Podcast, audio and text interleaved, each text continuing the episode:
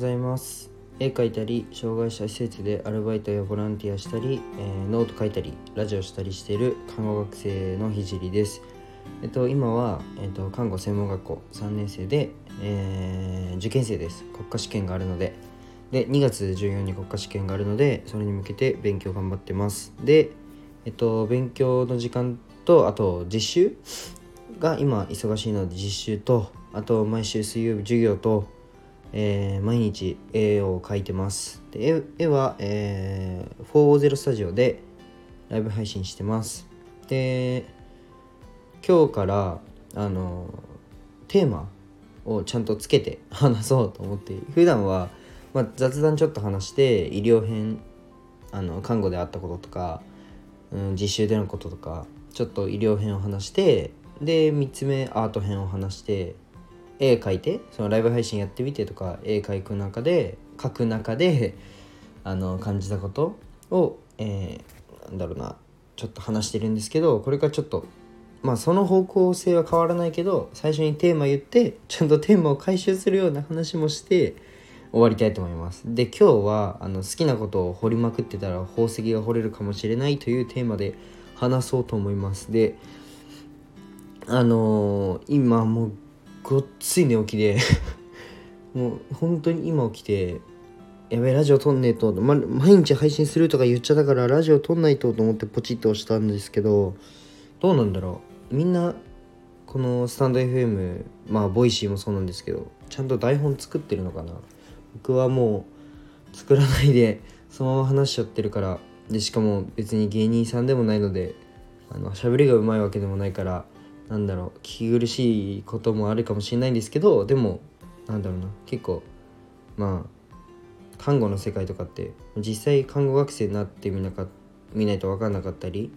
で絵でちょっと面白いことになりそうだなっていうことがあるのでなんか話していこうと思います。で最初ちょっと雑談っていうか話そうと思うんですけどまあなんかうちの家系なんたまたま遺伝なのかな分かんないんですけど嗅覚が結構良くて匂いに敏感なんですよね。なんかあの脇がの人とかいたらもう秒で見つけられるんですよ。そう。あれ？これ脇がの匂いだとか。匂いにちょっとなんだろう嗅覚が敏感でで、えー、母があの一番敏感なんですけどうちの家系佐藤家で。僕佐藤って言うんです。佐藤って言うんですけど佐藤家で一番あの母が匂い敏感であの母がは障害者施設で、まあ、正社員として働いてるんですけどその子供がみんなおむつしてて誰が誰がなんかあのうんちしたのか匂いでわかるらしくてあのうんこソムリエうんこソムリエとか言ってあのその施設内で誰がうんこしたのかっていうのをあの匂いで嗅ぎ分けるっていうことをやってるみたいです。なのでうんこソムリエっていうあのなんだろう嗅覚の使う仕事がある あった場合は仕事ください。うんこソムリエがいるのでうちに。はい。でちょっと医療編に入ろうかな。は医療編では今あの訪問看護にの実習在宅実習看護学実習っていう実習に行ってるんですけどあのー、訪問看護の、えー、ステーションに行ってあのまあ各訪問看護を利用してるあのあのじご自宅に、うん、伺うという実習をしてるんですけどなんか最近はやっぱり高齢社会でなんか老老介護高齢者が高齢者を介護するっていうのがすごい増えててで僕が昨日伺ったあのご家族さんも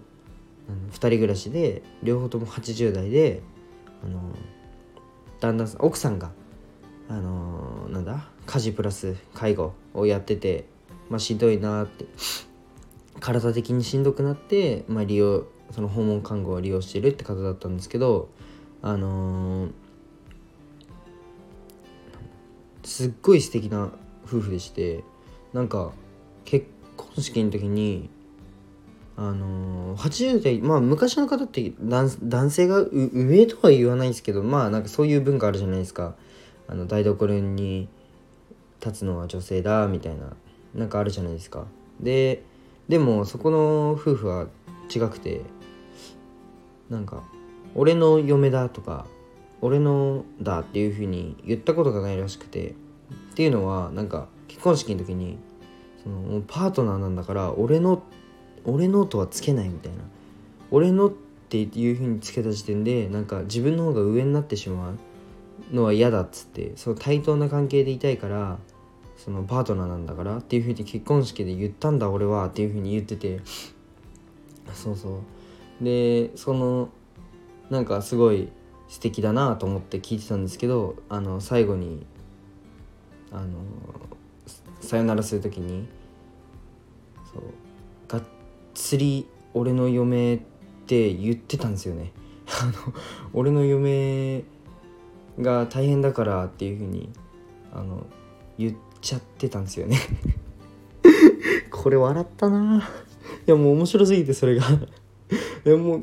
すごいまああのなんだろう高齢者の方っておじいちゃんおばあちゃんって話が長いじゃないですか。でまあでもいいなと思って聞いてたんですけどその俺は俺のって言ったことがないって結婚式で宣言したんだ。パートナーがあのパートナーだから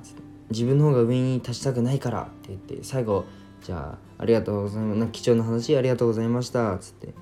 いや俺の嫁があのなんだなんつったんだっけなあの俺の嫁が介護で大変だからっつって迷惑かけちゃってるよって言ってて。あれ？俺のって言ってるなと思って とってもそれ含めてとっても素敵な夫婦でした。っていう話です、はい、でちょっとやばい長くなっちゃったかな。テーマをかいテーマをちょっと回収しようと思ってアート編に入ろうと思うんですけどちょっとアート編の方が面白くなってきてあの絵を僕描いててそれをライブ配信してで完成したらベースの方であのインテリアとして売ってるんですけどあと L の方で売ってるんですけどデジタルデータ。としても売っててでベースであの鳥の絵を描いたんですね僕。鳥あの星空に鷹が飛んでる鳥の絵を、まあ、想像で描いてでボールペン1本で 0.03mm のボールペン1本であの描いてたんですけどあのー、なんかアート関係の会社の方から電話が来て急に。あなんだろうと思ったらあのー、2月再来年か。再来年の2月だ。来年度の2月に上野の森美術館で日本の美術全国選抜作家展っていうのがあるんですけどそれにオファーが来て いやめっちゃ面白くないですか？なんか素人が絵描いてたら絵描いて発信したらもうオファーが来るの来るんだと思って。まあ乗らないことはないなと思って、まあ、好きなことをそのやってそれを発信したり、まあ、誰かに届ける方法を考えたりすることで、まあ、その掘ることで、まあ、チャンスをつかめることっていうのがあるので、まあ、好きなことをやりまくった方がいいのかなと思って。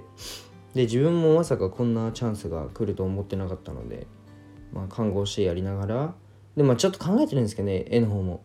絵の方で絵で絵で成功ってわけじゃないけど絵にまあ物語乗っけてまあやっていこうかなと思ってることはいろいろあって。